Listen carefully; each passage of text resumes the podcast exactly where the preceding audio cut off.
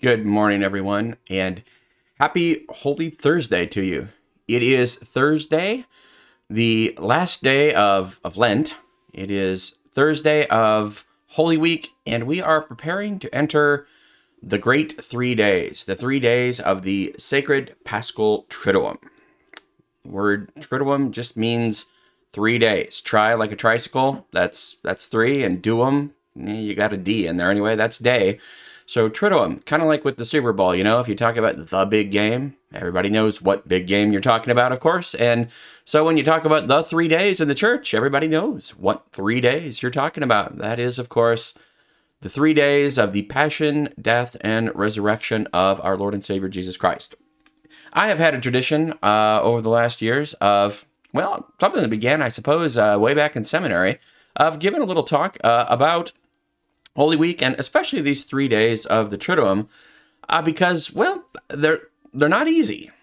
There's a lot of stuff, and, uh, you know, it's complicated enough for us as Catholics. We do all kinds of crazy stuff, but um, especially during the Triduum, well, during Holy Week, we just throw it all out the window and do stuff we, we never do. In fact, a lot of things that happen during Holy Week, they they only happen once a year, and they're pretty cool stuff, but even if you've been Catholic your whole life, you might be a little confused about what goes on during the Triduum. There are the most meaningful liturgies of the whole year, but there are also uh, some things that might be missed, some things that could be explained. And so that's uh, what I hope to do today, to do a little explanation about what is the deal with uh, Triduum, and uh, particularly today we're going to look at Holy Thursday. Now, a couple things to bring to your attention. Last night on Sean the Baptist Live, Uh, Holy Week Walk was the title of that one, if you want to search for it. I did an overview of the entire week of Holy Week. So if you want the the big picture, kind of what is Holy Week all about, from Palm Sunday all the way through to Easter Sunday, check out last night's John the Baptist Live Holy Week Walk from March thirty-first. Um, and that'll give you kind of the, the overview of the, the whole thing. As I promised last night, today I'm I'm going to look more specifically at just Holy Thursday, because that's what we've got today. It is, in fact, Holy Thursday. It is uh, the day that the Triduum will start, and uh, there are a lot of things that go on today. Today, uh, of all the days of the Triduum, I suppose, is the simplest one, because it's it's basically the celebration of Mass, and uh, so most of us kind of know how Mass goes, but there, there are a few unique things, uh, even to this day. And so I want to make sure that I, I kind of hit those today. And uh, if you do have questions, feel free to bring those in. I see Mark and Susan on there. Good morning to both of you. Uh, spread this around. Uh, of course, this is live, uh, so I can take your questions. And then the, the video will be up uh, even for, uh, well, forever. You can, you can watch the video on Facebook, and I will also uh, put the video up on uh, YouTube, so you can... You can catch it there as well. So thanks to those who have joined in live, but I'm gonna I'm gonna do a bit of the talking, and if I if I see that that someone does in fact have a question, I'll be happy to uh, take uh, the questions as well. So feel free to to jump in there. All right, it is Holy Thursday, and it is specifically it is Holy Thursday morning. Now, wait, people always ask, when does Lent end? When does the Triduum begin? Uh, well, here's the deal. Lent began, of course, Ash Wednesday, and it ends this afternoon, this evening. So when the Triduum begins, Lent ends. And so the, the Triduum actually will begin this evening with the evening Mass of the Lord's Supper. And, you know, it's one of those things where uh, people might have showed up this morning because, well, we always do morning Mass, right? I mean, people have a, a tradition, a, a habit of, of going to morning Mass. But if you came to the church this morning looking for morning Mass, well, you, you wouldn't have found it. Now, you would have found a, a nice empty church, probably, which you could pray in, and I always recommend that. But you would not have found uh, the normal morning Mass. That's because, uh, as we'll see with all the Triduum liturgies, well, there's only one of them.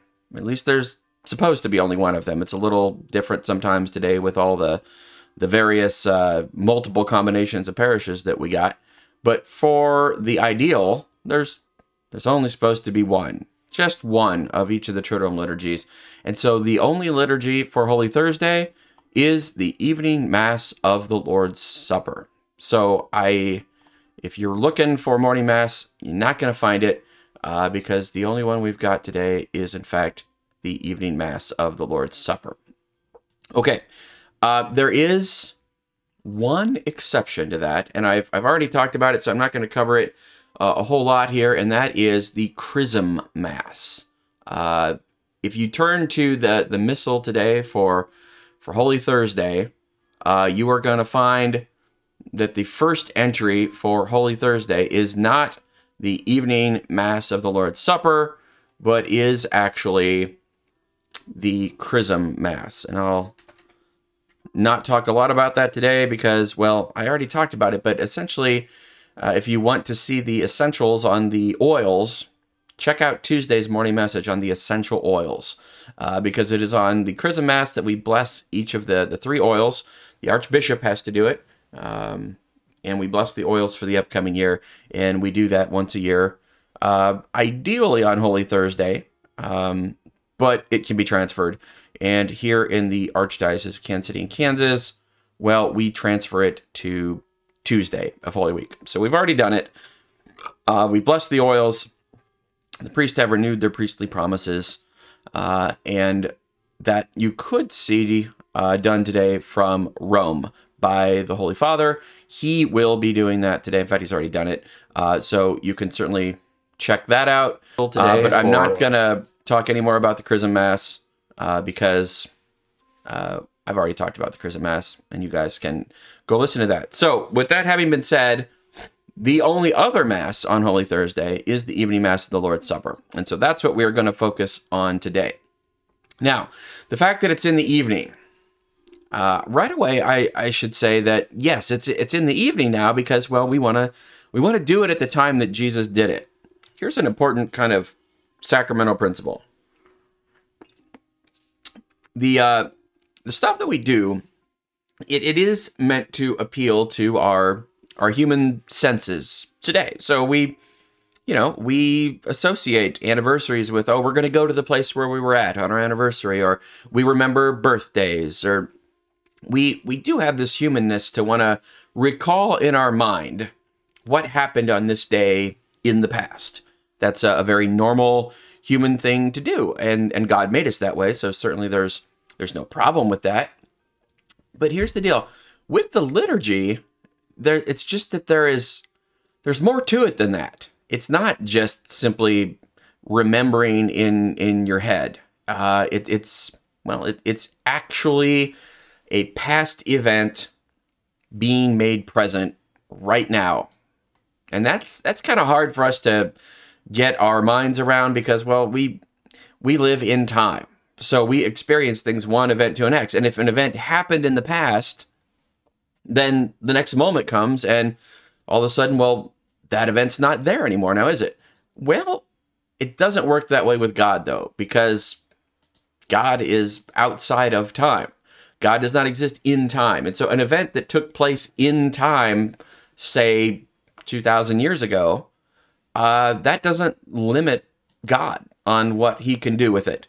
Uh, so uh, God works outside of time, and so today he brings forward, as it were, into time for us, the events of two thousand years ago and makes them present, but not just present so that we could, you know, think about it and, and remember, oh, wow, this is, this is really real because, you know, it, it's not like even you're like a fly on the wall sort of thing. Like, oh, I'm back two thousand years ago and, and now I can, I can watch what happened. It's even more than that. In the liturgy, and especially the liturgies of, of Holy Week that we're going to celebrate here, uh, it's as though, well, you are actually there. Like, it's it's happening for you right now. And of course, we know that with the Mass, don't we? Uh, when we go to Mass, we know that, well, the Eucharist is really Jesus. So it's not a symbol. It's... It's not that we are remembering two thousand years ago what happened. No, it, it's real. So this is the real Jesus. Every Mass. The entire Jesus, body, blood, soul, and divinity, is made present for us in the Eucharist. So it is, it is not just let's think in our mind what it would have been like. Hardly. It it actually happens. And and so that that is a, a principle in liturgy uh, that we find even in a lot of theological writings. I'm going to use a Greek word here, anamnesis. Whoa, okay, mind blown. I know, it's a little liturgy nerd stuff. Anamnesis means to remember, but it's remembering in, in such a way that a, a past event is actually made present. And so we know that, you know, we celebrate Holy Thursday, and the, the reading from the, the first reading is, is going to be about the, the Passover. So we are much like our Jewish brothers and sisters, because this idea of anamnesis, kind of remembering, making a past event present now, the, the Jews had an understanding of this too. So whenever they celebrate the Passover, it, it's the job often of the, the youngest child to to ask the father, Father, why is this night different from every other night? And of, of course, the, the answer is, is from the father, because on this night, God led us out of slavery in Egypt to, to freedom. Notice it's this night. Well, that's that's true for us. It, it's not two thousand years ago, Jesus took bread and said the blessing. And no, it, it's this night. Right now, we live it. Okay, so that's a very important thing to, to keep in mind uh, as we go through this. You are not there as a spectator. Okay, you are not there just watching and remembering in your mind, no matter how good you might be at, at watching. You are participating, not just in the liturgy that will take place, but participating in an event that is outside of time. So you want to know, gosh, what it would have been like to, to be there on the first Holy Thursday. Well, okay, you can think in your mind about the, the historic parts of it. Sure. But what graces would have been available? What would the apostles have received on that first night? Would they stay with Jesus? Will you stay with Jesus? Will you betray Jesus?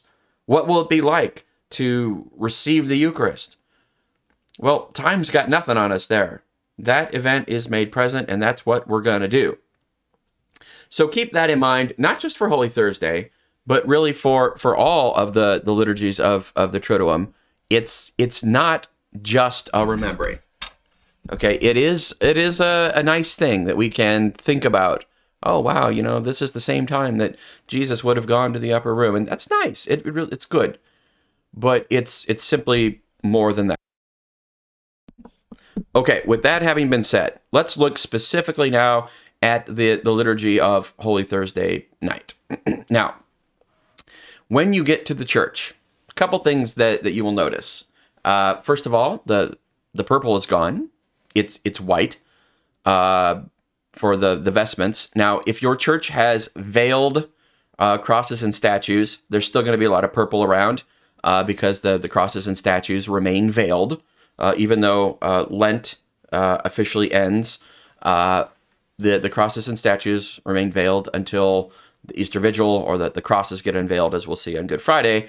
So you'll notice that the altar, though, is probably going to be decorated in white. There could be some flowers back, because during Lent there weren't allowed to be flowers around the altar. Uh, and, of course, the, the altar was covered in purple with cloth. So you might notice that. But here is one of the important things that you really need to notice. The tabernacle will be empty. Okay? Normally, what do Catholics do when we come into church? Well, we know that we have the great blessing that in all of our Catholic churches, we we have the Eucharist reserved, body, blood, soul, and divinity of Jesus reserved in our tabernacles. Jesus is present, really present in the Eucharist. Well, that won't be true tonight, at least not in the same way. Jesus will not be present in the Eucharist when you enter church. Okay, the tabernacle will be empty. Most Catholics, we just kind of know when we come into the church, we genuflect, right? Well, we genuflect because Jesus is in the tabernacle. If Jesus is not in the tabernacle, don't genuflect. Because what it will say to everyone is, you don't really know what you're genuflecting to, do you? You know, I recommend that you find that person who genuflects when they enter the church anyway, and you just kind of sneer at them as if, you're not a real Catholic, are you? No, okay, I don't recommend that at all, uh, because Catholics are very habitual. So seventy-five percent of all the people who come into the church tonight will genuflect anyway, because no one really thinks much what they're genuflecting to, do we? We just genuflect because, oh, I'm getting in my pew, I genuflect. I see people, they get out of their pew, they genuflect. I, I mean, I why? But then, ironically, I, I'll hear confessions in the church right now. We can't use the confessionals, and I'm over by the tabernacle. People will actually pass by the tabernacle and not genuflect. So I think sometimes we really don't know what it is that we're doing. So it might be just a, a good opportunity to call to mind that when we genuflect, we are genuflecting to the presence of Jesus in the Eucharist reserved in the tabernacle. That will not be the case tonight. The instructions for Mass indicate that the tabernacle is empty. Okay, now why is that?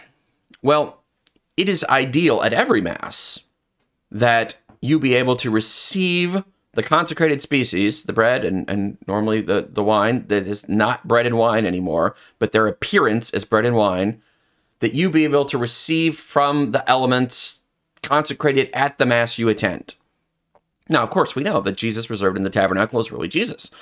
Uh, unlike our Protestant brothers and sisters who believe the Eucharist is just a symbol, well, when they're done with their service, even if they really believe that, like, somehow during the service, Jesus is mysteriously somehow also present with bread, the bread goes back in the refrigerator at the end of, of Mass. We don't do that. We know that the bread and the wine really become the body, blood, soul, and divinity of Jesus, so we reserve it in the tabernacle.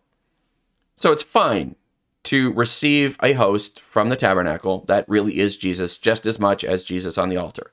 But here's the thing with liturgy. We're really big on signs. You know, how well do the signs, the things that are done, help us in our mind experience the invisible grace that's going on? We know that the Eucharist really is the body, blood, soul, and divinity of Jesus. Of course we know that.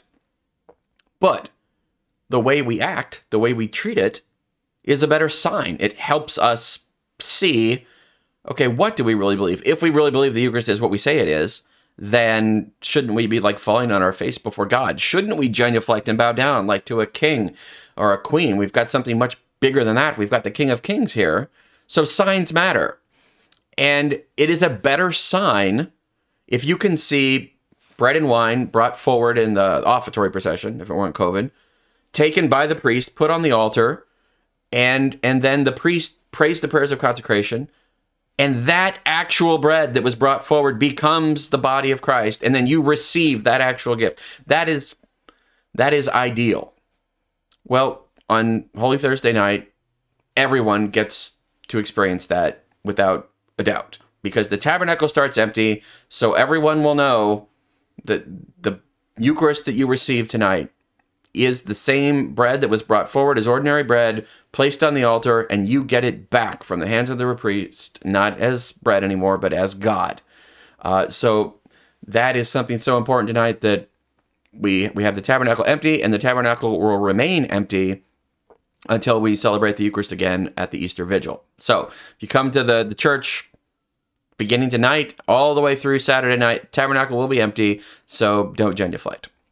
Okay, with that having been said, let's look at the, the actual prayers that we start to pray. I want to call your attention to, to something that uh, sometimes gets glossed over, that even if you don't hear it in your church tonight, uh, I invite you to pray on these, these words, or at least uh, remember them, because, they, well, they kind of set the tone for the whole thing, and that is the introit. Uh, the sometimes when it's spoken, it's called the entrance antiphon at Mass. You know, sometimes, you know, uh, the, the church says if there is no singing, then the, the entrance antiphon and the communion antiphon uh, could be spoken. Um, here is the, the entrance antiphon for tonight, and it's from Saint Paul to the Galatians. We should glory in the cross of our Lord Jesus Christ, in whom is our salvation, life, and resurrection, through whom we are saved and delivered. Kind of a interesting choice, you might think, for the setting the tone for all of Holy Thursday. Wouldn't it be something you would think about the, the Eucharist or the priesthood or love or something? Rather, it's the cross. We should glory in the cross. And there are some beautiful musical settings of this.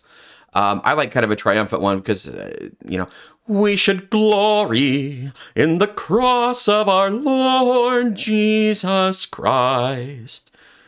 I like that one. It, I don't know. It sounds kind of triumphant. If we're going to glory in the cross, I guess it kind of reminds me of Jurassic Park.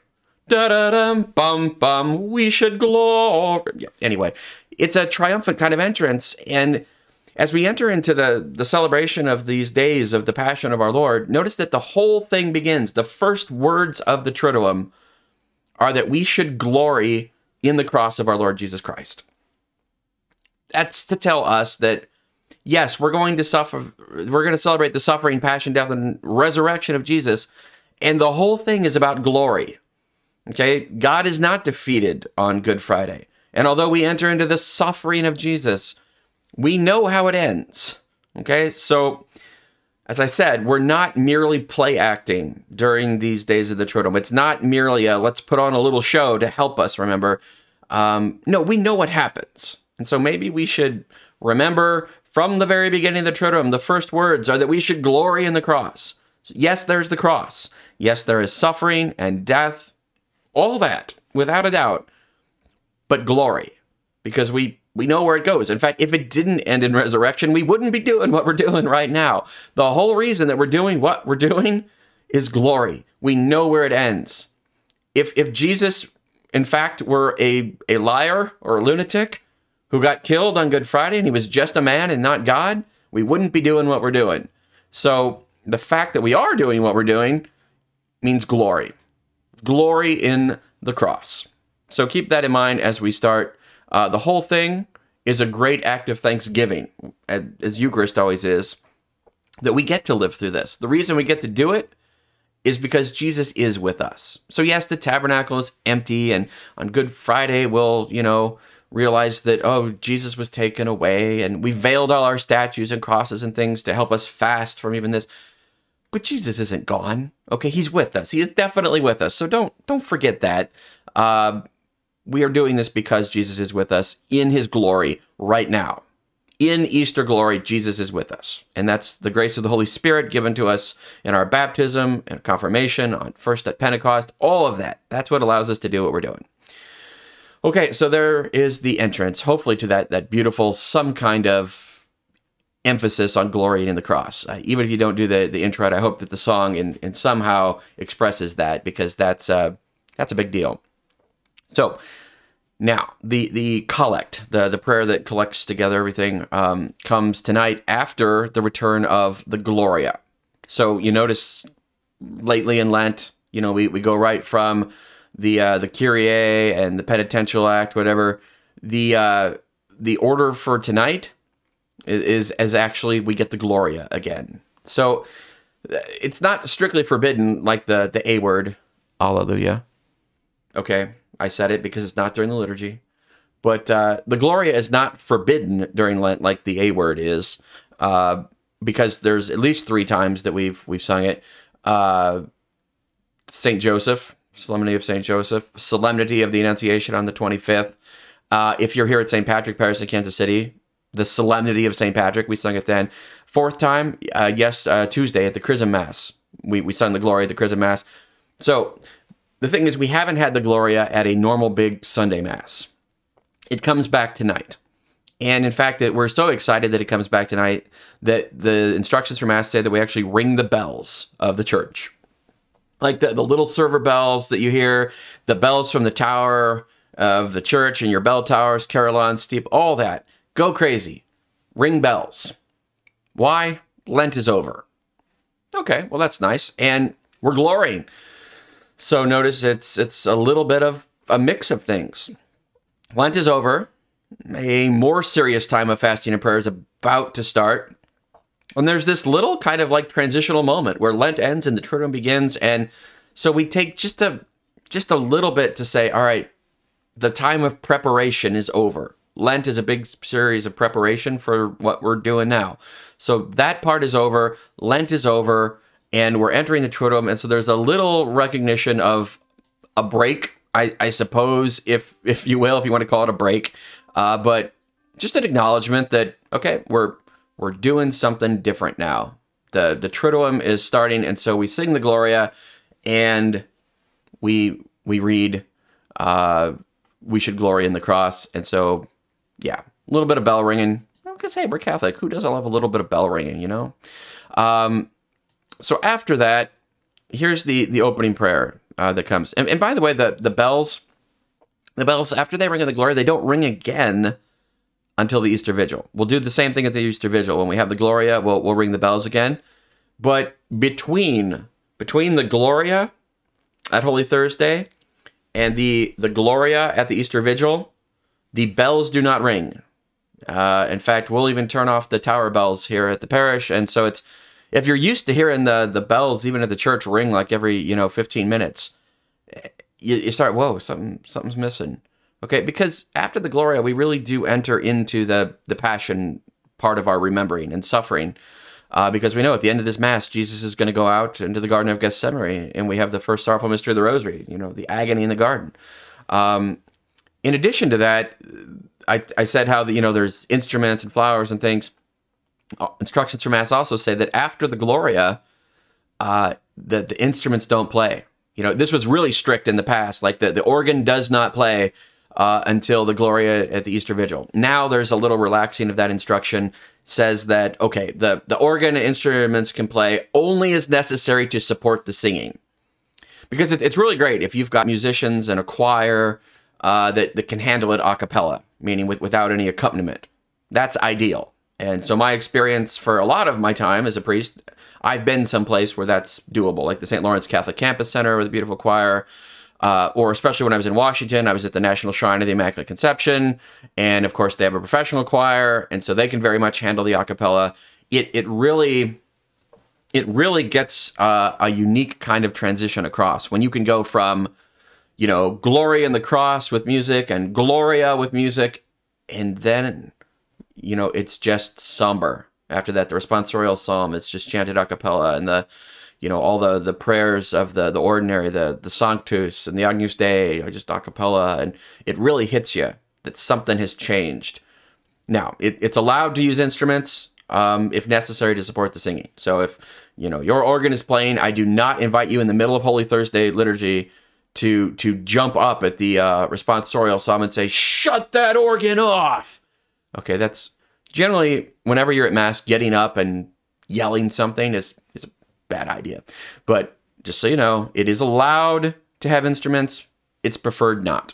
Here at Saint Patrick's, we, well, we don't have a choir right now because it, it's COVID. So we, we're going to use the organ a little bit to, to help things along, because otherwise, well, a cappella done well, as I said, is very moving and effective.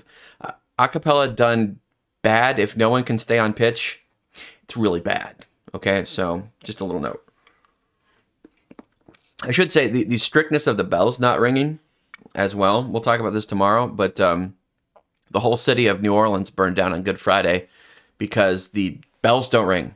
And uh, the, the church bell was also the fire bell, so no one could call out the fire department because bells don't ring. Instruments don't play.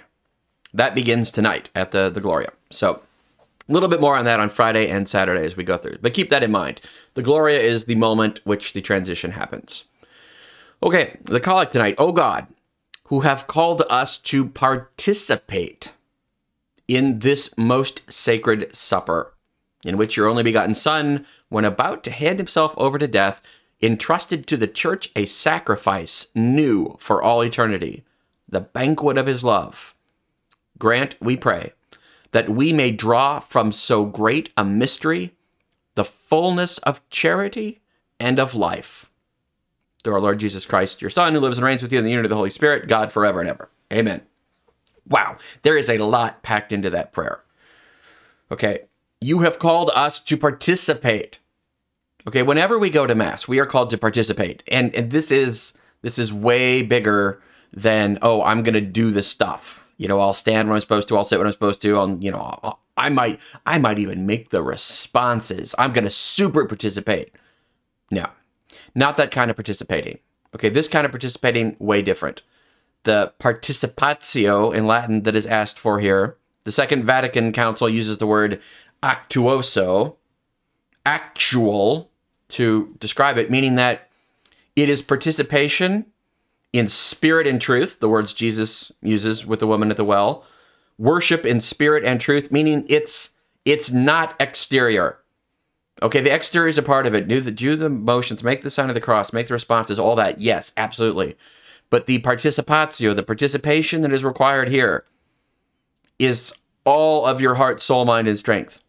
Okay, it's it's who you are. If if this, remember, this uh, past event is brought forward in time so you can actually participate in it, it's got to be more than simply play acting on your part too. It's not play acting from you. Okay, no one around will know, like, oh yeah, I'm doing this stuff. Is your heart in it? You know, that's what's meant by that word participation. Okay? O God, who have called us to participate in this most sacred supper. And in the Missal, the uh, the the S is actually capitalized because it ain't no normal supper. Okay? Sometimes people are like, oh, the Eucharist, you know, it's a meal. Okay, yes, Jesus did this for the first time in the course of the Passover liturgy, which is an evening meal. Okay, yes, the original context for the institution of the Eucharist and the priesthood, as we'll see, was a supper. But even then, it wasn't any ordinary supper. It's the Passover supper. So it's not just like, oh, what's on the menu tonight? Oh, I thought we're having lamb? That's cool. We had lamb about this time last year. No, it's a ritual supper. Okay, and so sometimes people try to fight against the idea of uh, this being a, a ritual. Rit- ritual mean, comes from the word to repeat, means it's the same. Okay, everything I'm talking to you about right now, it, it's in the book. I'm literally, I'm reading it from the book. You know, why do we do what we do on these days? It's in the book. The big red book, the, the Roman Missal, if you're a Latin Catholic. Yeah, that's that's what we use. That's what we do. Father Sean didn't come up with this, you know, I think it'd be really cool to ring the bells during the Gloria. That would be neat. No, it says right here. The Gloria in Excelsis is said, while the hymn is being sung, bells are rung. And when it is finished, they remain silent until the Gloria in Excelsis of the Easter Vigil. Not my idea, not my circus, not my monkeys. That's the Roman Missal. That's why we do it. So we do not set up a table and let's all, you know, sit on the floor on cushions for Mass tonight. Okay, it's not that kind of reenacting. It's not that kind of supper. This most sacred supper, with a capital S, to remind us it's way bigger than some simple little evening meal. It is a sacrificial banquet supper, a ritual action, okay? And that's true always, even on Holy Thursday night. Notice there is no direction to try to create an upper room, to try to make it like it was that first night. No, because we're not doing it for the first time. That was what Jesus did for the first time, but he never did it again. It was a once and done thing. From that moment on, from the very early days of the church, we see that one of the first things they did, even before it was legal, was they created special house churches. And not just like, oh, we're going to use the dining room. They actually started to create special chapels to celebrate the Eucharist in. Okay, so it's always been way more than just a supper. Okay, this most sacred supper in which your only begotten son, when about to hand himself over to death. Okay, the whole night of tonight, Holy Thursday, is kind of covered over with this specter, as it were, of death. We know that although it's very nice that we, we gather tonight and this is the Last Supper, that the Last Supper we know is the Last Supper. Okay, maybe Jesus' apostles weren't quite into that. Sometimes I'm like, these dunderheads, they just don't get it, do they? You know, like, Jesus has told you, he's he's going to suffer and die and be crucified. Don't you get it? No, it seems like they don't. He says, I will rise from the dead on the third day. So do they all kind of like, oh, hey, it's Good Friday. All right, he said this would happen, so let's get ready for Easter because it's coming. No, they, they don't seem to get it. We get it. We know that this celebration of the Eucharist um, is the Last Supper. It is on the night before he dies. We know it. It's definitely going to happen the next day on Good Friday. So we can say throughout this Mass, when about to hand himself over to death, death hangs over this whole liturgy. Okay, there's a little bit of joy up until the time of the Gloria, and then it's death. Death. Okay? Everything that happens is in light of this being the last time. You know how kind of it is when, um, you know, like you're going to sell a house or something and you're like, oh, this is the last time that we're going to do this. Or, or whatever it is where, you know, like this is the last. It, it takes on a a certain somberness or a, a specialness, at least, to say, oh, this is the last time we're ever going to do this. We'll never be here again. We'll never do this again. The the last um, takes on a certain somberness, significance, a, a weightiness, I guess you'd call it. Well, that's what the church gives us for this whole liturgy of Holy Thursday. There is a somberness, a weightiness, because it is the last. Okay, and so what does Jesus do when he's about to hand himself over to death? He entrusted to the church, capital C, not just a little building, whatever, the, the church, the ecclesia, the great assembly, like Moses created in the wilderness with God's chosen people. He entrusted to the church. So notice Jesus is about to hand himself over, entrust himself to his Father. Before he does that, this entrustment is kind of like a last will and testament. You know, if people are about to die, we always want to know, what are their last words? What do they do last? Well, what Jesus does last is he entrusts to the church, get this, a sacrifice new for all eternity. Okay, that, that's a little paraphrase, if you catch it, from the Eucharistic prayer. At, at the elevation, at the consecration of the chalice, the priest, you know, the new and eternal covenant. Only twice do we hear of a new covenant in Scripture. One is in Jeremiah, where God says, I will make a new covenant. Behold, the days are coming where I will establish a new covenant. Well, tonight is the other time in Scripture where we, we hear new covenant again. Jesus takes the chalice, says, this is the new covenant in my blood.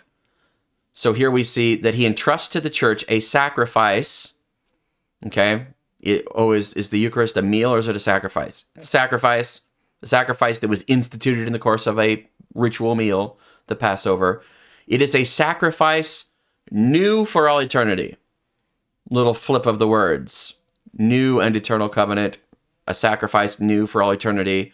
The banquet of his love. Okay, we'll talk about love and how that will work in tonight as well.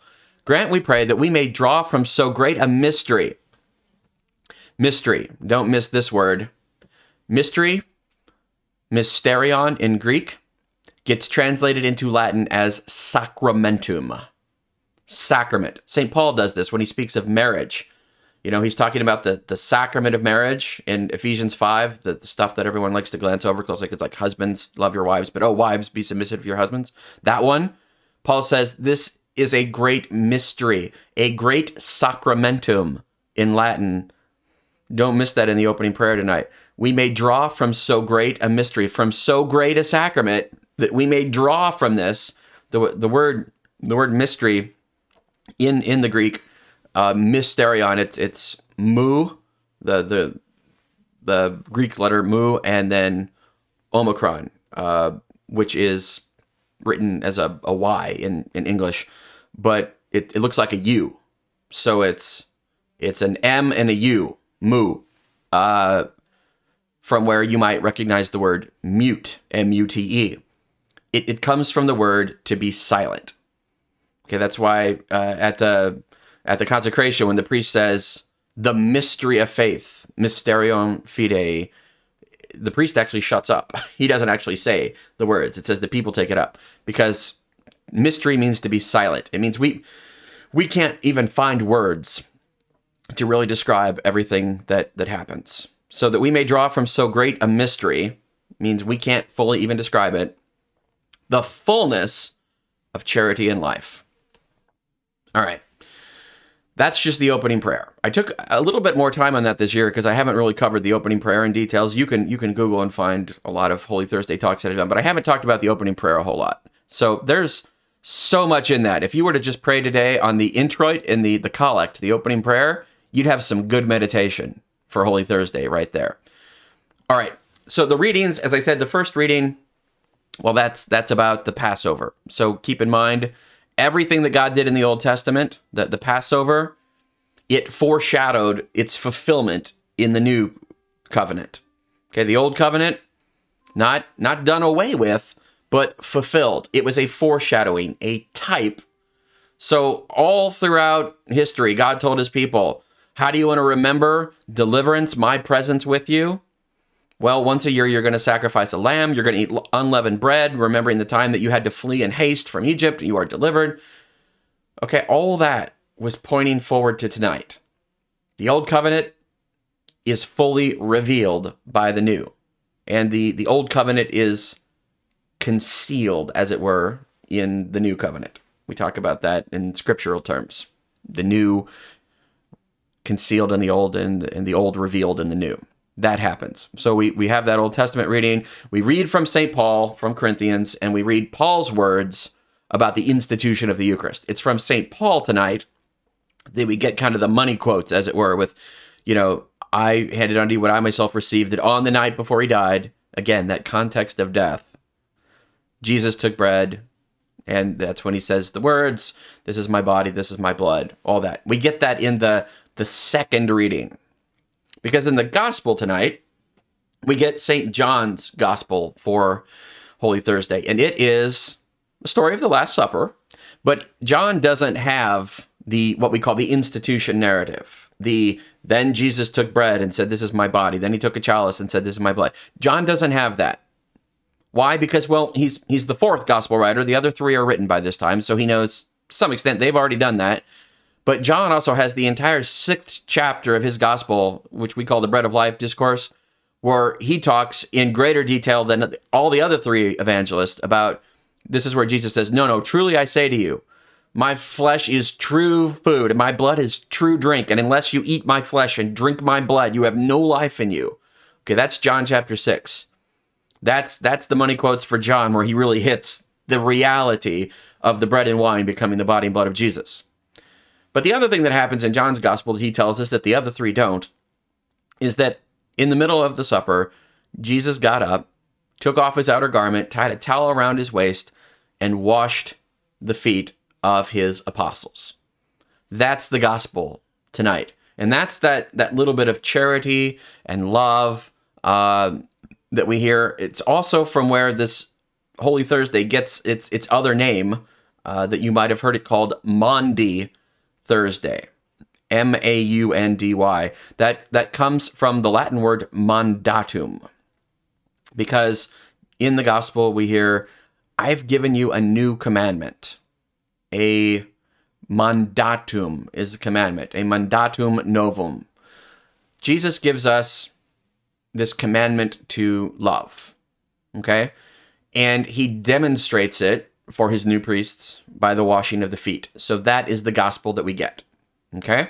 So with with, with all of that, I, I'm going to talk now about um, the the three big things, because we now we've gotten to to basically all of them, and I'll unpack it a little bit more. One, tonight we, we celebrate three things. One, the institution of the Eucharist. Okay, we we've talked a lot about that, and we'll we'll get to how that happens ritually. Two, we celebrate the institution of the priesthood. This great mysterion, this great sacramentum that we read about in the opening prayer, it's perpetuated by priests. Jesus says, do this. And that word do in Hebrew literally means offer sacrifice. So he institutes the priesthood, and then he gives us the new commandment to love, the new commandment of love. Those three things, institution of the Eucharist, institution of the priesthood, and the new commandment of love. Those three things are what we celebrate tonight. Now, uh, the, the last of those, the uh, commandment to love, uh, we get in the gospel. And then there's the optional ritual washing of the feet.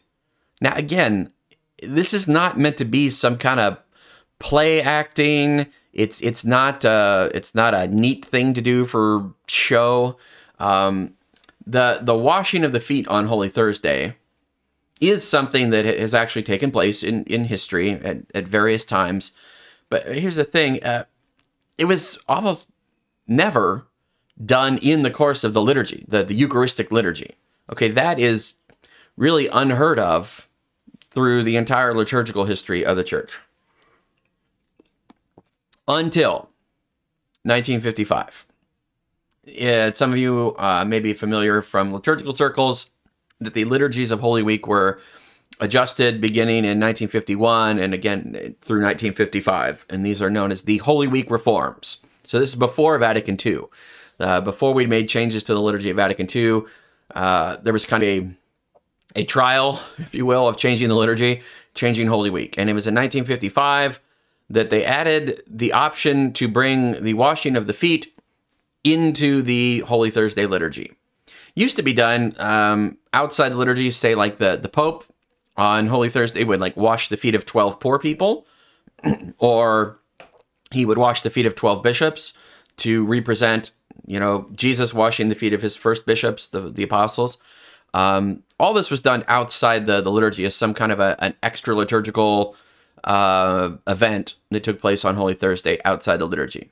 nineteen fifty-five, it gets brought as an option into the liturgy. And I say option because it's always been an option. With COVID last year and, and this year, it's uh, it's a required option not to do it uh, because we're not we're not touching people. Um, but even then, uh, it's just an option. And and I when I've been the the celebrant, when I was pastor, I, I opted not to do it even outside of COVID times. Okay, why? Well, because the whole point, at least when it was added even into the liturgy of the, the washing of the feet, was to read the gospel and, and hear, okay, this is this is what happened. We hear Jesus taking the towel, washing feet. Okay, it, it was to give us kind of a, a visual life three D painting, as it were, of the gospel, to help us meditate on that. Said that the institution of the priesthood is one of the things we celebrate. Well, right after Jesus institutes the apostles as his first priests, he then shows them as the high priest. Jesus, the high priest, shows his new priest what it's going to be to be a priest in my new covenant priesthood. It's not going to be like the scribes and Pharisees, where they expect everyone to serve them and they're going to lord it over people. It's like, no, okay, I've just made you priests. I've ordained you. Now, here's how you priest in, in my priesthood. The greatest must be the servant. So Jesus is the high priest. He then serves his new priests to show them this is how you do it. Okay, that that's why the Pope washing the, the feet of his bishops uh, is kind of, you know, a, a really good full sign of this. We've got twelve bishops, the twelve apostles. Okay, this is what it was meant to be. It was meant to be a kind of visual representation of what happened in the gospel. So not that we could think about, oh, isn't it nice that Father Sean is washing people's feet? That's so good. He's a servant. Isn't that neat? He's washing feet of his parishioners. That's not what it was supposed to be about. We were meant to see, isn't it great that Jesus serves us? Jesus showed his apostles how to serve. We were meant to see Jesus washing the feet of the twelve apostles. That's why it was required that it be men, males. I, I, the number twelve was not fixed, but traditionally it was twelve. Um, Pope Francis changed this a few years ago, allowing the feet of women to be washed as well, and then even said, well, you can have a representation of the community, so old people and young people and men and women. And so, okay, fine. That's, you know, that's uh, a new interpretation of what the washing of the feet is about. But just note that That that really changes what, what that whole thing was supposed to be about. Now it's about Father is showing that he is a good pastor and a good servant, and the people that are chosen now, they don't have to be twelve, they don't have to be men. Now, instead of representing the twelve apostles, the people who are chosen deliberately, by the words of Francis, are supposed to represent the community. Okay, well, that's a... That's a, a nice thing to do, I suppose. It, it's just, it's not the what was ever done in tradition. Uh, so now we've, we've brought something into the liturgy that wasn't part of the liturgy, and now we've, we've changed it that even what it was outside of the liturgy, it's not. I find it easier just not to do it, and here's why. Because in the middle of the somberness of this liturgy, it becomes very much about, oh, who's getting their feet washed? Oh, look at that. Isn't that nice? They chose this... Uh, they chose the, an old uh, person with a walker to get her foot washed. And, oh, look at that. They got a little kid up there, and that cute the little kid's getting her foot washed. And it it kind of becomes a show. Like, oh, isn't, oh, look, Father can't even get back up. Isn't that nice? He got down there and he's so humble, and but now he can't get back up. Oh, look at that. Two altar servers and oh, a deacon. Oh, no, they can't get him up. And it, I don't know. It just becomes a show, and it becomes not the solemn representation of what happened in the gospel. It becomes about who's getting their foot washed and why, and why were they chosen, and why is their foot more worthy than my foot? And I find it easier, even if it's done well, I find it easier not to do it. Um, let the gospel speak for itself. And uh, if you want to wash the feet of your family at home, do that. Father, wash the feet of your wife and kids at home. That's great. You know, whatever. Um, so it's optional. So you won't see it this year because of COVID, but at any rate, uh, that is an optional thing that could be done in the liturgy to emphasize this commandment of love and service. Um, after after that, uh, we we we do have the um, the creed is not said.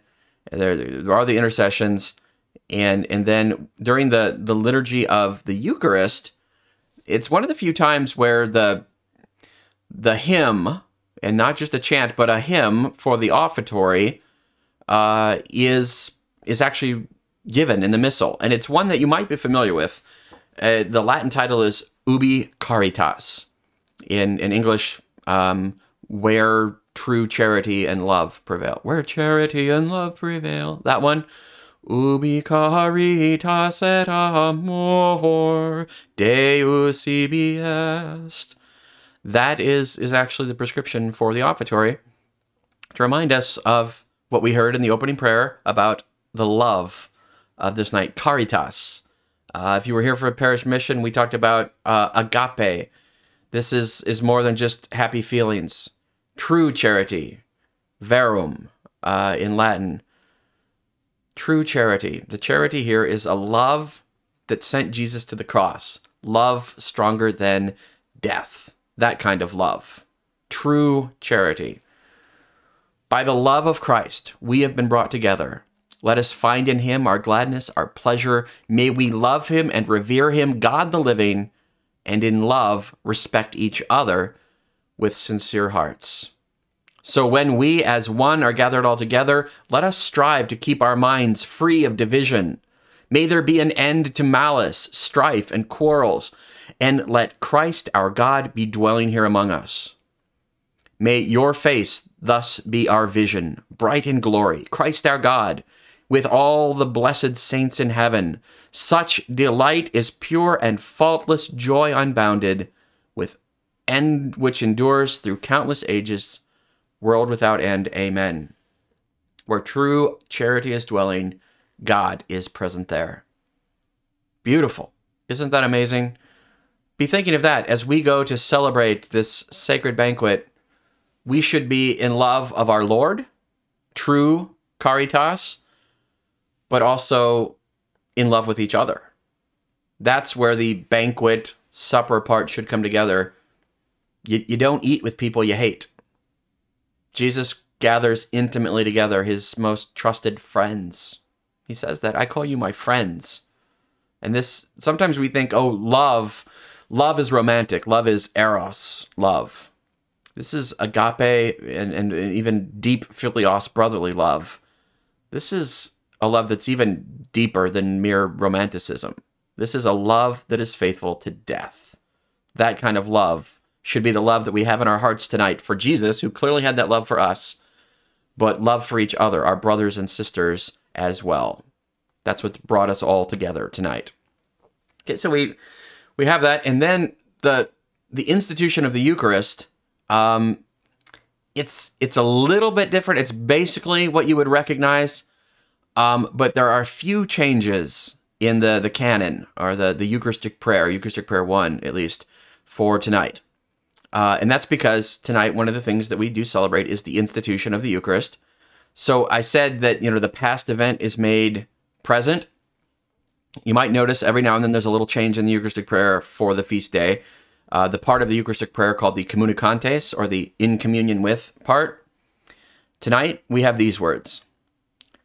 Celebrating the most sacred day on which our Lord Jesus Christ was handed over for our sake, and in communion with those whose memory we venerate, especially Mary.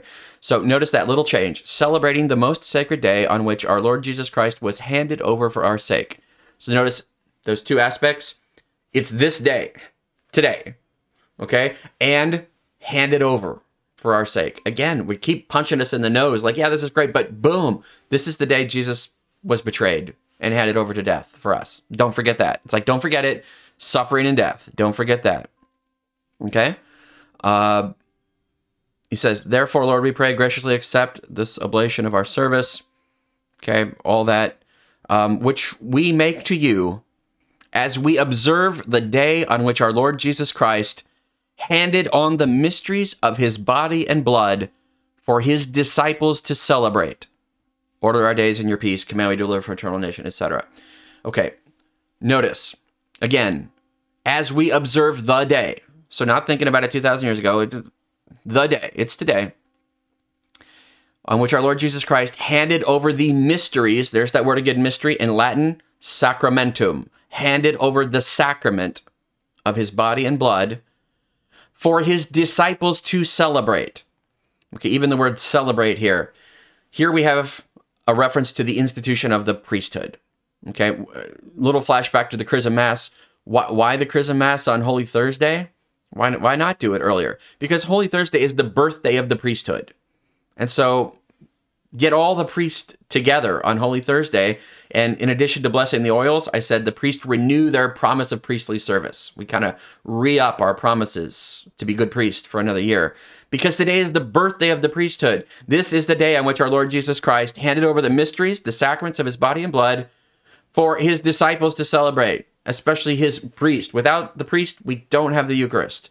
So tonight, Jesus ordains the first priest, and so it is also the birthday of the priesthood. So wish your, you know, priest a happy birthday today. I'm going to get together with Brother Priest for lunch, and, and we are going to celebrate the, the birthday of the priesthood. So that's that. There's a little shout out to that in the prayer there, that he handed it over for his disciples, his first priest, to celebrate. Okay? Then, the, the final little change that takes place. Normally we say... Uh, on, uh, you know, on the day before he was to suffer, he took bread. Little change tonight, and this is my favorite one. On the day before he was to suffer, for our salvation and the salvation of all, that is today, he took bread in his holy and venerable hands, and it continues. That is today. That really nails the whole anamnesis thing, okay? Yes, we remember back to doom two thousand years ago when he first did it. But it's not just that. That is today. Today is the day. It's present. What the priest is about to do, to take bread and wine in its holy and venerable hands, in the person of Jesus, the priest does this. He will say those words that Jesus said for the first time two thousand years ago. But it is not just the priest standing at the altar saying words. Let's remember what Jesus said two thousand years ago. At those, at that moment, notice that the, the priest has been speaking to God uh, in his own voice. God, we we do this. Remembering this, we do that. Therefore this. It, it's all priest speaking. Father Sean is speaking. When it comes to the institution of the Eucharist, the priest changes, and he becomes the very person of Jesus. And so he says, this is my body. Not then Jesus took bread and said, this was his body. No, he's the priest. He says, Father Sean, I will say, this is my body. I am in persona Christi capitis, in the person of Christ the head at that moment. Okay? That is today. The priest does it. So when you hear those words, it's Jesus. He he is there. It's not it's not a show. It's not play acting. It's Jesus there uh, saying those words. Okay, the rest of the Eucharist prayer goes on as normal. And the rest of the Mass goes on as normal until the end. So we'll we'll end today's Holy Thursday preview by looking at the way Holy Thursday ends. It does not end with a dismissal. Okay, normally, you know, we get to the end of Mass and we have a blessing, and then, you know, the Mass is ended, or go in peace, one of the prescribed formulas for the dismissal. There is no dismissal tonight at the end of Holy Thursday. Okay, why? Well, because it ends in a different way, but also, theologically, the Triduum liturgy should be seen as one liturgy. It begins tonight on Holy Thursday, but you won't get a dismissal until the end of the Easter Vigil. It, it's meant to be one big liturgy. So although tonight we'll we'll, we'll leave the church, the, the suffering and passion of Jesus has started, and even though you go home, We're, we're kind of meant to stay in it. the, the liturgy goes on, as it were, outside the church even. So tonight, rather than a dismissal, we end with a Eucharistic procession. Now, we Catholics, we, we love our processions, but this one has a very somber tone to it, and it, it's meant to represent an actual historical thing that happened. Jesus, at the end of the Last Supper, two thousand years ago, says he got up and he went across the Kidron Valley, and there he went to the Garden of Gethsemane. Well, that's what we're going to represent by taking the Eucharist, Jesus, really Jesus, not a representation of Jesus, really Jesus in the actual Eucharist, and we're going to process from the sanctuary to some other place. And this other place will represent for us tonight the Garden of Gethsemane.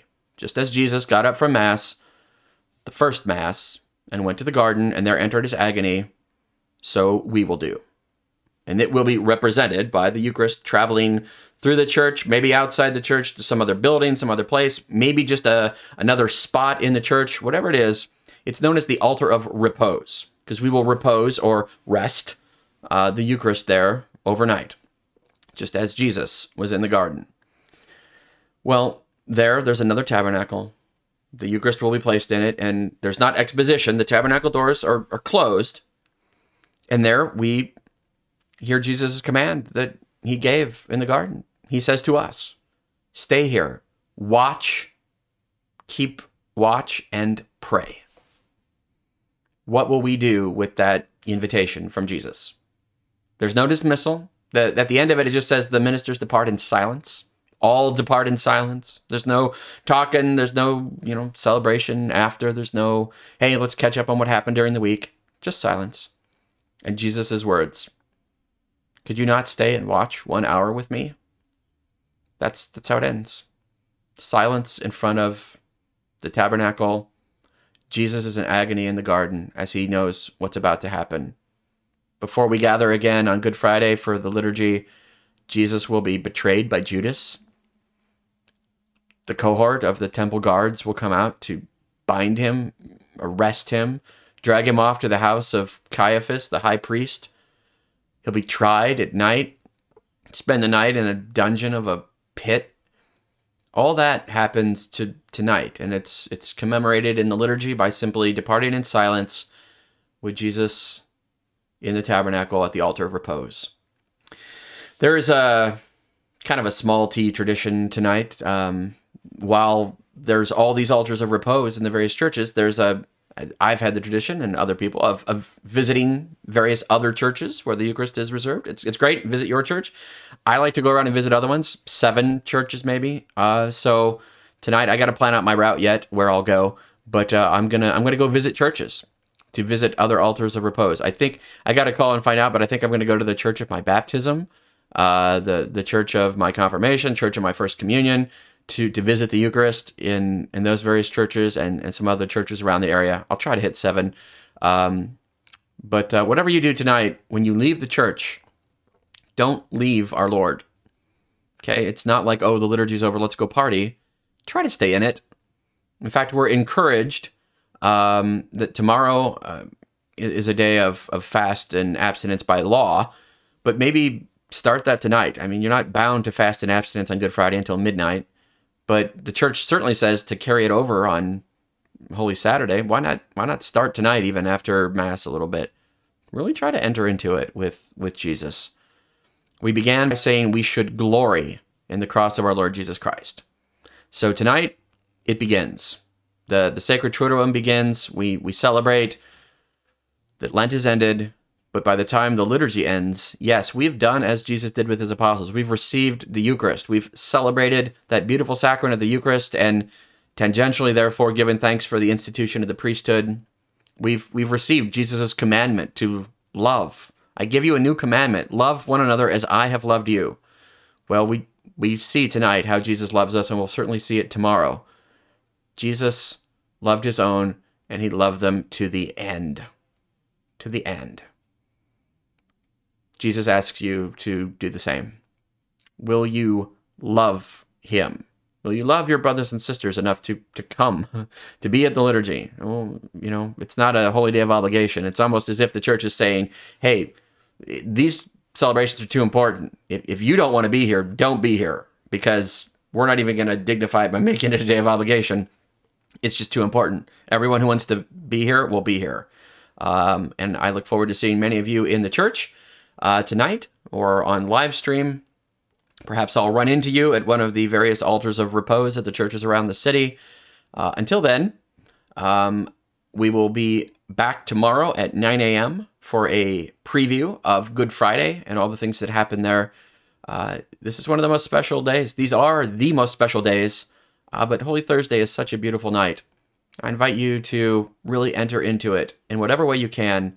Hopefully, I'll see you in the church tonight, and then I'll see you back here live at nine a.m. tomorrow morning for your Good Friday preview.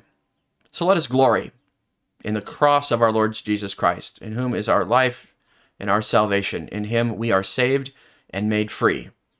Tonight, we are thankful for that freedom that allows us to celebrate the institution of the Eucharist, the institution of the priesthood, and the celebration of that new commandment of love that is stronger than death. Happy Holy Thursday, and God bless you.